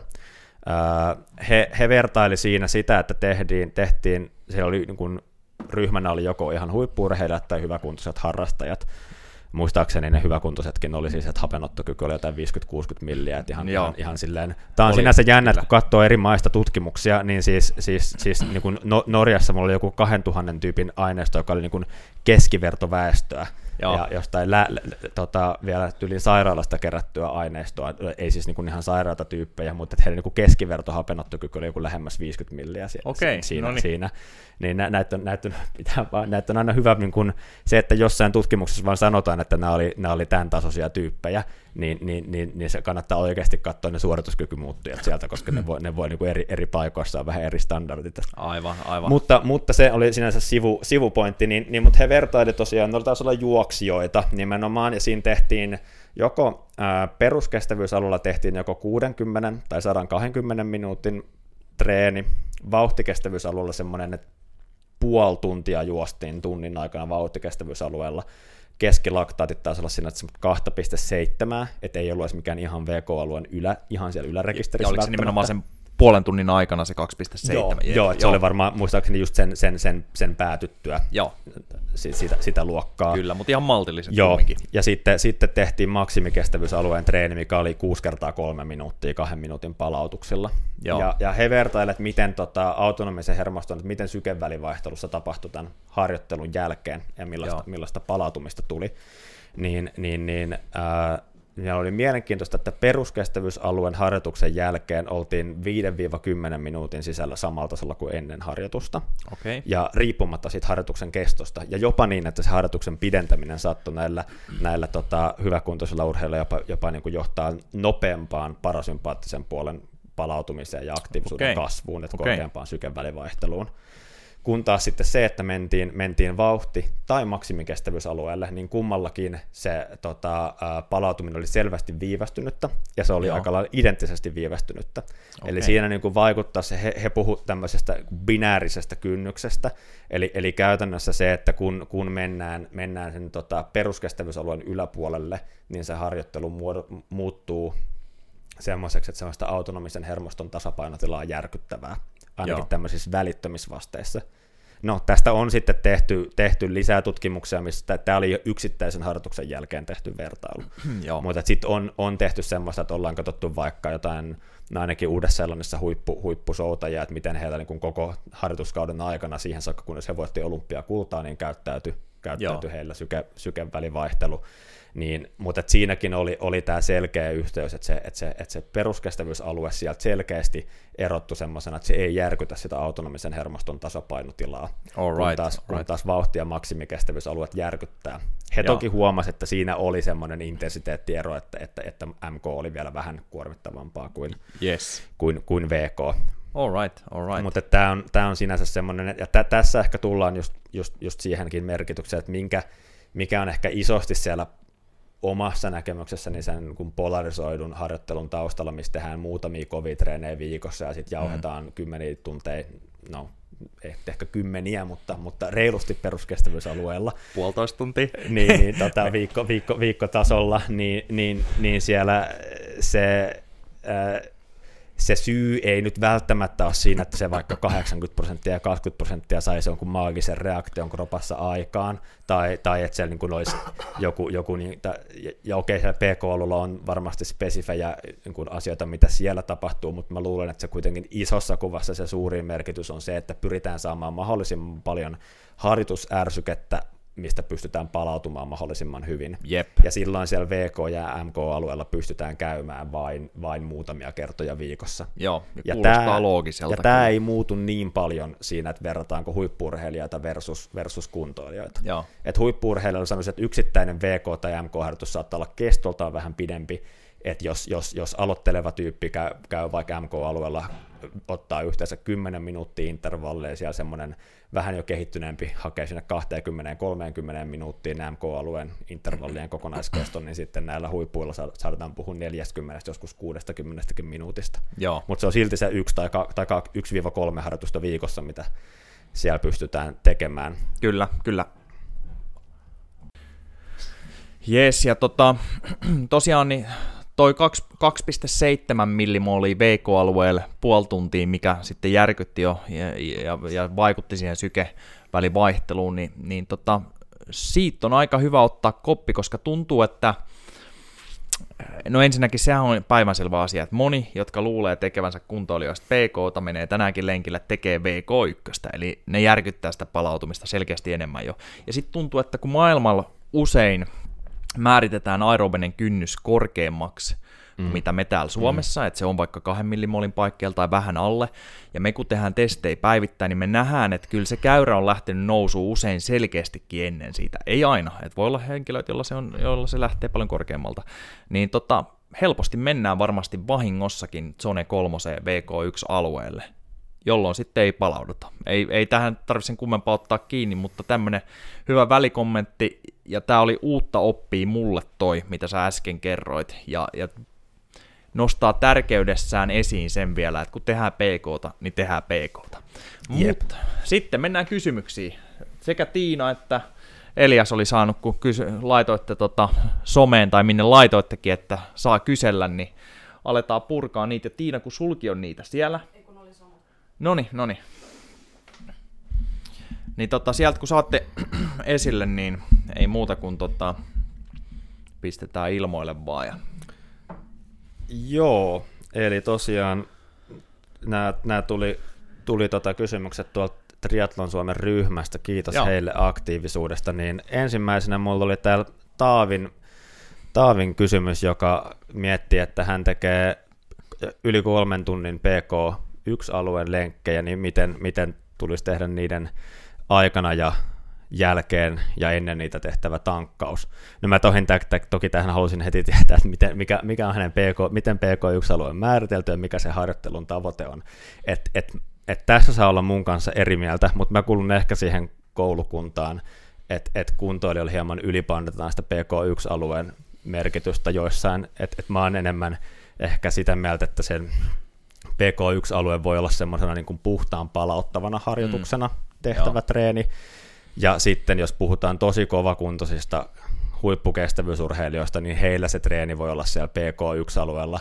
Ja, mutta tässä on hyvä miettiä se, että jos otetaan, otetaan niin kuin vaikka huippu, huippumaastohiihtäjä, jonka hapenottokyky on reilu 80 milliä per painokilo, niin mm. hänen PK-alueen ylärajansa siellä noin 60 millin paikkeilla, Joo. joka on kuitenkin, kuitenkin tavallaan siinä on hyvä mieltä se, että vaikka heillä se on aineenvaihdunnallisessa kontrollissa se tilanne siellä, niin kuitenkin mm. esimerkiksi, jos mietittäisiin vaikka juoksia, joka, joka tällä tasolla on semmoinen ju- huippumaratonari, pystyisi juoksemaan ehkä 15 kilsaa tunnissa vauhtia, yep.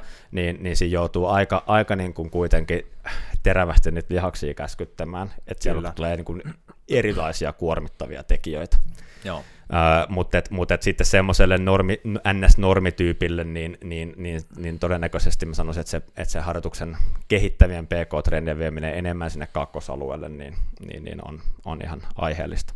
Tästä toki taas kerran pitää myös olla tarkkana, että mikä se, miten ne alueet on määritetty, koska esimerkiksi Aivan norjalaisten taulukoissa, kun katsoo PK2, niin se on enemmän semmoinen, mikä olisi suomalaisista taulukoissa VK1. Jep.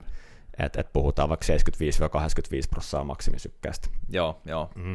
Mutta tuohon tohon Taavin, Taavin tank, tota, kysymykseen, niin ilmeisesti hänellä niin kun erityisesti kiinnostaa kehittää, kehittää rasva-aineenvaihduntaa ja aerobista kuntoa, niin, niin toki tällöin mä sanoisin, että siinä harjoituksen tavoitteena on semmoinen, että että kunhan sitä pystytään palautumaan muihin harjoituksiin hyvin, niin, niin tavoitteena olisi se, että, että siellä sitten hyödynnettäisiin voimakkaasti niitä rasvoja siinä energia-aineenvaihdunnassa. Joo. Ja tässä ehkä jopa se, tullaan siihen, että ei välttämättä puhuta PK1 ja PK2-alueesta, vaan että jos te- tehdään hengityskaasuanalysaattorilla testi, niin pystytään määrittämään, että millä alueella niitä rasvoja käytetään tehokkaimmin. Joo. Se voi jollain olla lähempänä sitä PK2-alueen ylärajaa, jopa siinä aerobisen kynnyksen tuntumassa, se voi jollain olla enemmän siellä PK1-alueella. Mutta kuitenkin pyrittäisiin löytämään sen, kun sanotaan ehkä 10-15 lyönnin alue sykkeen osalta, missä se rasva-aineenvaihdunnan käyrä on siellä korkealla. Joo. Ja sitten treeniä ennen, sen aikana ja sen jälkeen ravinnossa, niin, niin sen verran hiilihydraatteja, että et, et, et, et siitä treenistä pystytään palautumaan, ää, mutta ei niin paljon, että, että, että se tota, typistää sitä rasva-aineen vaihduntaa. Ja tämä on taas niin. yksilöllistä, että mikä se määrä on. Että jos on tosi hyvä polttamaan rasvoja, niin voi vetää kolmen tunnin treenin vedellä. Niinpä. Jos, on, jos, jos, jos, jos, jos, jos on niin kun tulee tunnin kohdalla alkaa tulee huippaa ja tulee paha olo, niin, niin kannattaa kyllä nyt ottaa sit niitä hiilihydraatteja siinä treenin aikana. Joo, ja silloin voi myös miettiä sitä, että miten ne kynnykset on määritetty, että, jep, että jep. ollaanko varmasti nyt siellä iisillä PK-alueella. Jep, jep. Et tässä on, tässä on, no, no hän, on, hän on ilmeisesti aiemmin teillä käynyt tulevaisuudessa tulemassa teille myös, myös testeihin, Noniin. niin toivottavasti on asiallisesti määritetty. kyllä, kyllä.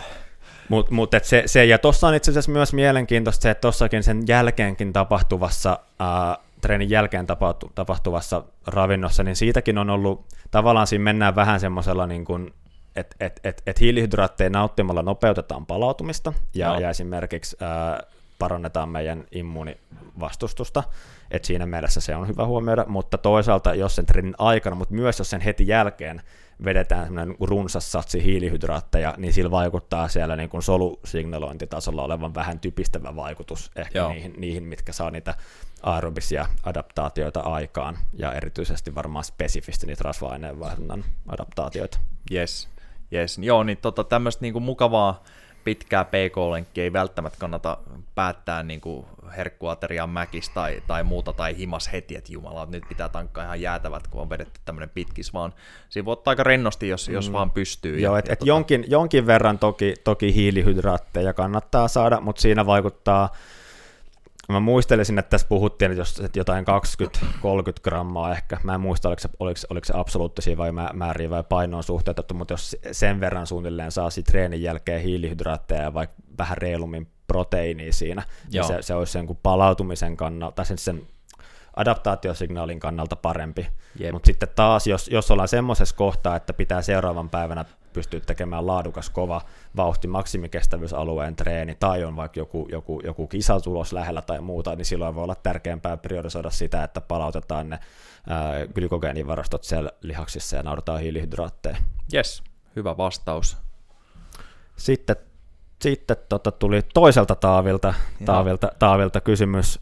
Tämä vähän liittyy myös noihin meidän äskeisiin aiheisiin. Taavi kysyy, että miten Miten kannattaisi sovittaa PK-treeniä ohjelmaan, kun treenitunnit on rajallisia, ja miten kokonaistreenituntien määrä ohjaa sitä, miten iso osa harjoittelusta olisi hyvä olla peruskestävyysalueella tapahtuvaa? Niin tosiaan mä ehkä vähän viittasinkin, mutta mun, mun tavallaan näkemys on se, että et, et, et mä kuitenkin ehkä vähän lähtisin sieltä, sieltä kovien treenien kannalta, koska ne on kuitenkin, ne järjest, järkyttää kropan tasapainotulla enemmän, mutta ne on kuitenkin mm. kehittäviä. Niin mä lähtisin miettimään sitä, että monta, monta kovaa treeniä mä pystyn tekemään ja laadukkaasti palautumaan, mm. ja sanoisin, että keskimääräisesti ei hirveästi yli kahta, yep. aloittelevalla voi olla se yksi, ja sitten se, se siihen päälle se, että, että lisätään arjen mukaan niin sitä, että paljon sitä PK-treeniä pystyy tekemään. Et ei väkisin pyrkisi ää, asettamaan johonkin tiettyyn prosenttijakaumaan. Et en, en mä usko, että missään 75, 15, 10 tai mm. 80, 20 tai 95, 5, että niissä on mitään semmoista maagista niissä prosenttijakaumissa. Aivan. Ja tässä on myös hyvä, hyvä huomioida se, että et, et, et kun noita jakaumia ja prosenttimääriä lukee, niin siinä on aika isoja eroja. Voi olla 10 prosentin heittoa siinä, että mitataanko ne siinä, että kauan ollaan tehona tai vauhtina oltu sillä mm. alueella, tai kauan kun syke on ollut sillä alueella. Koska Aivan. syke nousee viiveellä, niin ne syke, syke, sykkeessä välillä ne tutkimukset näyttää siltä, että ollaan oltu 95 prosenttia harjoittelusta PK-alueella. Niinpä. Mutta joo, toi on hyvä. Niin, saa treenata kovaa niin paljon kuin mistä palautuu, ja monet todennäköisesti yliarvioi tämän, koska se on kumminkin aika pitkän ajan palautuminen, mitä mitataan. Niin 1-2 kovaa viikossa sitten täyt, jep, täyt, jep. täytettä PKsta ja mitä enemmän sen parempi, jos nyt ei mennä liiallisuuksia, oikeasti ollaan PK-alueella. Jep, jep. Juuri, juuri noin, että et ei, ei, ei, ei, näistä aina tarvitse tehdä niin hirveän monimutkaisia näistä asioista. Joo. Mutta se on aina hyvä muistaa tuossa, että et ihan niin kuin jos katsotaan jotain maailman huippu, huippuhiihtäjiä, niin, niin, niin hekin kuitenkin tekee ehkä sen maks, tyypillisesti kaksi, ehkä maks kolme kovaa harjoitusta viikossa. Joo. Ja ne alkaa vaikka aika tarkasti jo pohtimaan sitä, että okei, että mulla on kaksi kovaa harjoitusta viikossa, ja sitten jos mulla on noita tota, vielä, vielä vaikka puntteja, niin miten, miten mun pitäisi järjestää viikossa nämä, että mä palaudun näistä. Niin sitten jos joku tavallaan tämmöinen tavis, tavis talla ja ajattelee, että mä täräytän helposti viikkoon neljä lenkkiä VK-alueella, kaikki menee hyvin, niin, niin, niin, niin, niin siellä voidaan olla huomaamatta semmoisessa pienessä alipalautuneessa tilassa. Joo, hetken voi tuntua, että luistaa hyvin. Tässä oli muuten Fast Talking tyyliin edellisessä jaksossa käsiteltiin vähän samaa, niin senkin voi käydä kuuntelemassa siellä. Ja, ja tota, joo, no ei siitä sen enempää. Oliko joo. sitten vielä? Vielä, on, vielä olisi kaksi kysymystä, no niin. Taitaa olla. Niin tässä on tota, Juha Pekalta taas hyvä kysymys, liittyy varmaan osteen myös hiihtokauteen, mutta että miten, miten PK-treenin kehittävyyteen vaikuttaa se, jos välillä noustaan, noustaan esimerkiksi ylämäistä VK-alueelle. Että onko se joku nyrkkisääntö, sille paljon voi olla PK-alueen tekemistä vaikka kolmen tunnin lenkillä, jotta saataisiin vielä aineenvaihdunnan ja verenkiertoelimistön näkökulmasta nämä pitkän PK-treenin tavoitteet, ja itsekin nostaa Juho-Pekka sieltä on palautumisen aspektiksi, mm. niin taas vähän vedotten tuohon autonomisen hermoston tutkimukseen, niin mä sanoisin, että, että kyllä siellä nyt ennen kaikkea on kysymys siitä, että milloin sit harjoittelusta muodostuu sen palautumisen kannalta jotain muuta kuin PKta. Et, et aineenvaihdunnallisesti toki se, kun mennään sinne kynnyksen yläpuolelle, niin siivy, siirrytään voimakkaammin hiilihydraattiaineenvaihduntaan, siirrytään, aletaan ottaa ykköstyypin lihassolujen lisäksi mukaan kakkostyyppiä ja näin, että et siellä toki tapahtuu muuttuja, mutta et jos sieltä palataan takaisin sinne PK-alueelle, niin mm. kyllä meidän elimistö on kuitenkin suht hyvä sopeutumaan näihin vasteisiin. Että vaikka sieltä saattaa tulla että akuutisti hetken aikaa inhiboidaan sitä rasva-aineen vaihduntaa, kun poltetaan enemmän hiilihydraatteja, niin sitten kyllä, kyllä niin kuin mä olettaisin, että, se, että, että elimistö pystyy sen intesteetin palaamisen tunnistamaan ja korjaamaan ainakin pienellä viiveellä. Kuulostaa järkevältä, ja just se, jos sitten olisi hyvin, hyvin mäkinen maasto, niin sitten varmaan muodostuu se kokonaisaika VK- tai MK-alueella, vaikka mieltäisi mm-hmm. mukamaksi PK, mm-hmm. niin liian isoksi. Jep, mutta tässä on, tässä, on se, tässä on se just hyvä huomio, että tuossakin siinä tutkimuksessa, minkä mainitsin, niin puoli tuntia semmoista suht maltillista VK-treeniä, niin, niin, niin tota, ei kuitenkaan puhuttu siitä, että olisi, olisi ollut mikään, mikään älyttömän kuormittava treeni silleen niin kuin aineenvaihdunnallisessa mielessä, niin oltiin kuitenkin semmoisessa selkeästi, että se vaati palautumista. Joo, Joo ja tuosta palautumisesta sinne rasva-aineenvaihduntaan, itse asiassa mulla kun tehtiin testi nyt sillä uude, uudella laitteella, niin tota, äh, mulla tehtiin se palautusosa sinne loppuun, niin sehän nousi se rasva-aineenvaihdunta niin kuin melkein saman tien itse asiassa sieltä. Olisiko mennyt siis minuutti ehkä. Että tosi äkkiähän se sinne palautuu ainakin, siis toki mulla jonkin verran se toimiikin, mutta, mutta ihan varmasti, että jos se siellä toimii, niin kyllä se toimii siellä niin kuin sen yhden mäen jälkeenkin. Et toki jos se nyt pääsee kevyesti, niin kyllä mä nyt juoksulenkeillä, pk-lenkeillä suosittelen kävelee tiukemmat ylämäät tai pidemmät ylämäät, mutta et ei joo, se, siis ei se mun, ole niin, mun, niin vakavaa. Joo, siis tavallaan mun, mun oma, oma suositus on se, että et, et, et kyllä jos sen harjoituksen on tarkoitus olla pk-lenkki, niin pyrkisi mahdollisimman hyvin pysymään siellä, siellä. Toki niin kuin pientä, että esimerkiksi pyöräilyssä on ehkä itse, että varsinkin jos teho seuraa, niin niitä poistumia tulee vielä paljon enemmän kuin sykkeen perusteella. Et yleensä itse asiassa jos sykkeen, sykke, sykkeessä poistutaan PK-alueelta, niin sitten sieltä ollaan oltu jo ihan hyvän aikaa poissa. mutta, mutta pyöräilyssä on ehkä pitänyt semmoista, että ne niin kuin tehopiikit ei menisi yli sen ylemmän kynnyksen, eli FTP tai, tai kriittisen tehon tai anaerobisen kynnyksen tehon, mitä termiä nyt haluukin käyttää. Yes. Mutta et, mutta et se niin kun, kyllä PK-treenissä pyrkisin, pyrkisin pysymään siellä. Ja vähän sitten toki, no tässä voi testailla itsellä, että, että jos, jos tota, että sykevälivaihtelu on semmoinen, mitä voi kohtuu, kohtuu helposti sykevyön ja kännykkäsovellusten avulla seurata, niin voihan sitä katsoa, että miten erilaiset harjoitukset, miten se vaikka näkyy siinä seuraavan aamun palautumisessa. Aivan, aivan. Joo, hy- hyvä vastaus. Ja tota, sitten oli yksi kysymys vielä. Yksi, yksi kysymys taisi vielä olla, ja, ja tämä tulee puolestaan, puolestaan Juha Matilta, tota, joka kyselee sitä, että mitä mieltä oot, oot VK tai jopa VO2 max-tason treenin jälkeen tehtävästä pitkästä PKsta, että esim. lämmittelyn jälkeen kolme kertaa 20 min lähellä anakynnystä ja sitten päälle 2-3 H kevyttä PK. Miten paljon harjoitusvaikutukset eroaa, jos tekisi erillisinä tai jos olisi VK aamulla ja PK illalla ja ja jos se, että nopeuttaako se hiilarivarastojen käyttö treenin alussa pääsemään NS. pitkän lenkin ytimeen, niin tässä oma vastaukseni Juhamatille on, on se, että, että mä oon itse asiassa itse tykkään, tykkään noista ton tyyppisistä treeneistä, että et mä tykkään siitä, että jos vedetään vaikka maksimikestävyysalueen vedot, niin noin, noin tuntiin 75 minuuttia, niin, niin sitten, sitten sen päälle voi olla hyvä ajaa vielä vähän, vähän, niin kuin, vähän pidempikin PK-setti. Ää, tässä taas, taas tullaan siihen, että kun siellä alueella tapahtuu, ja PK-alueellakin tapahtuu useita eri vaikutuksia, tulee useita eri harjoitusvaikutuksia, niin, niin, niin jos sen, kun tässä puhutaan spesifisti siitä rasva-aineenvaihdunnasta, niin sen näkökulmasta sanoisin, että et, et, et joo, päästään siihen pitkän PK-lenkin ytimeen mm. siinä rasva-aineenvaihdunnassa, että käyttämällä ne hiilihydraattivarastot sieltä koneesta ja, te- ja jatkamalla suoraan siihen PK-osuuteen, yep. niin, niin, niin, niin, niin käytetään tehokkaammin rasvoja. Pilataanko me mitään niiden kovien vetojen tehosta sillä, että jatketaan PKlla? Ainakinhan siis se tankkaaminen ja tota hiilarivarosten täyttyminen siirtyy eteenpäin, että jos olisi sitten seuraavina päivinä mm, kovia mm. treenejä tai jotain, niin se voisi olla vähän riskaabelia, mutta jos sitten taas on, jos toi mahdollistaa enemmän aikaa levolle useamman mm, päivän, mm.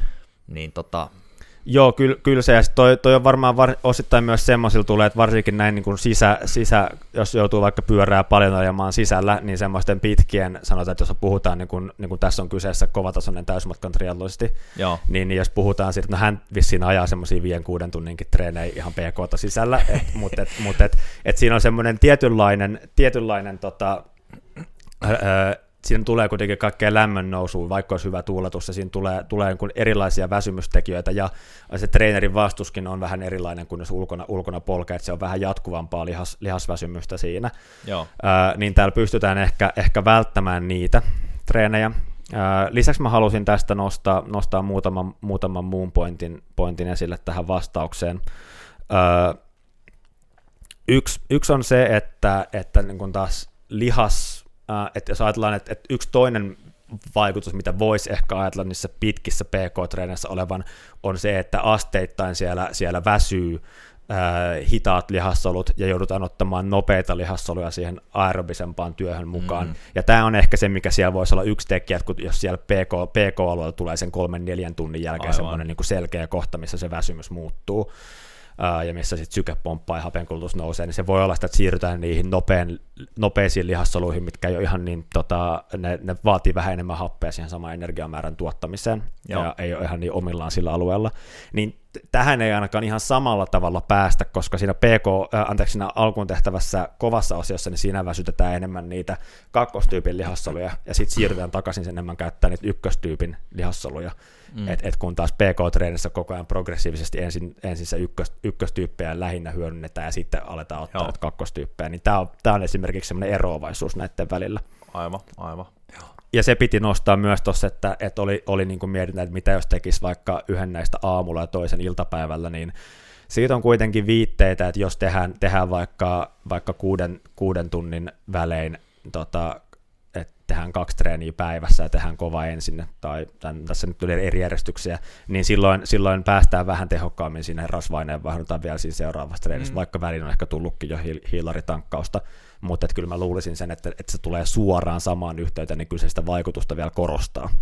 Jep, ja tämähän, tämähän voisi olla ihan hyvä homma meille, jotka kumminkin käy normiduuneissa sun muuta, ja esim. viikonloppuna usein saattaa olla paremmin aikaa, tai saattaa olla vapaa päivä viikosta, kun lapset mm, on tarhassa, mm. ja muuta, niin tota, sitten ehkä voisi saada pari laatutreeniä samalle päivälle, ja sitten vaan malttaa niin kuin palautua niistä. Joo, ja kyllä se, kyllä, mut, ja ilman muuta, että et, et malttaa sisällyttää ne sitten semmoiseen fiksuun kohtaan, itsekin just sinne viikonloppuun että lähtisin lähtisin usein hakemaan, ja sitten silleen, että siitä ei nyt sit seuraavan päivän ole kovaa treeniä, vaan joko PK tai lepoa, koska, koska kyllä tuossa treenissä silleen, että jos, jos kokeilee tuommoisen tehdä, niin ainakin oma kokemus on se, että se peruskestävyysosio sen kovavedon jälkeen on kyllä hyvin paljon kuormittavampi kuin jos sen tekisi, tekisi vaikka kaksi tuntia putkeen pelkkää PKta. Et, et, et teho, tehot ei ole läheskään samalla tasolla, ää, kun sykkeet jää pitkäksi aikaa on niin selvästi koholla. Ja niin tuossa muuten itse asiassa mä sanoisin, että, että miten mä itse tekisin ton, niin mä pyrkisin kyllä sykkeen palauttamaan sinne PK-alueelle. Joo. Ja se syke voisi olla siellä PK-alueen ylärajassa, mutta että mä ohjaisin sen jälkimmäisen osion sen mukaan, enkä ajaisi puhtaasti, puhtaasti tehotavoitteilla. Et, et, et, siitä on kuitenkin ihan, ihan hyvää näyttää, että syke ja laktaatti korreloi ihan hyvin, että se ei ole pelkästään Joo. se työ ja laktaatti.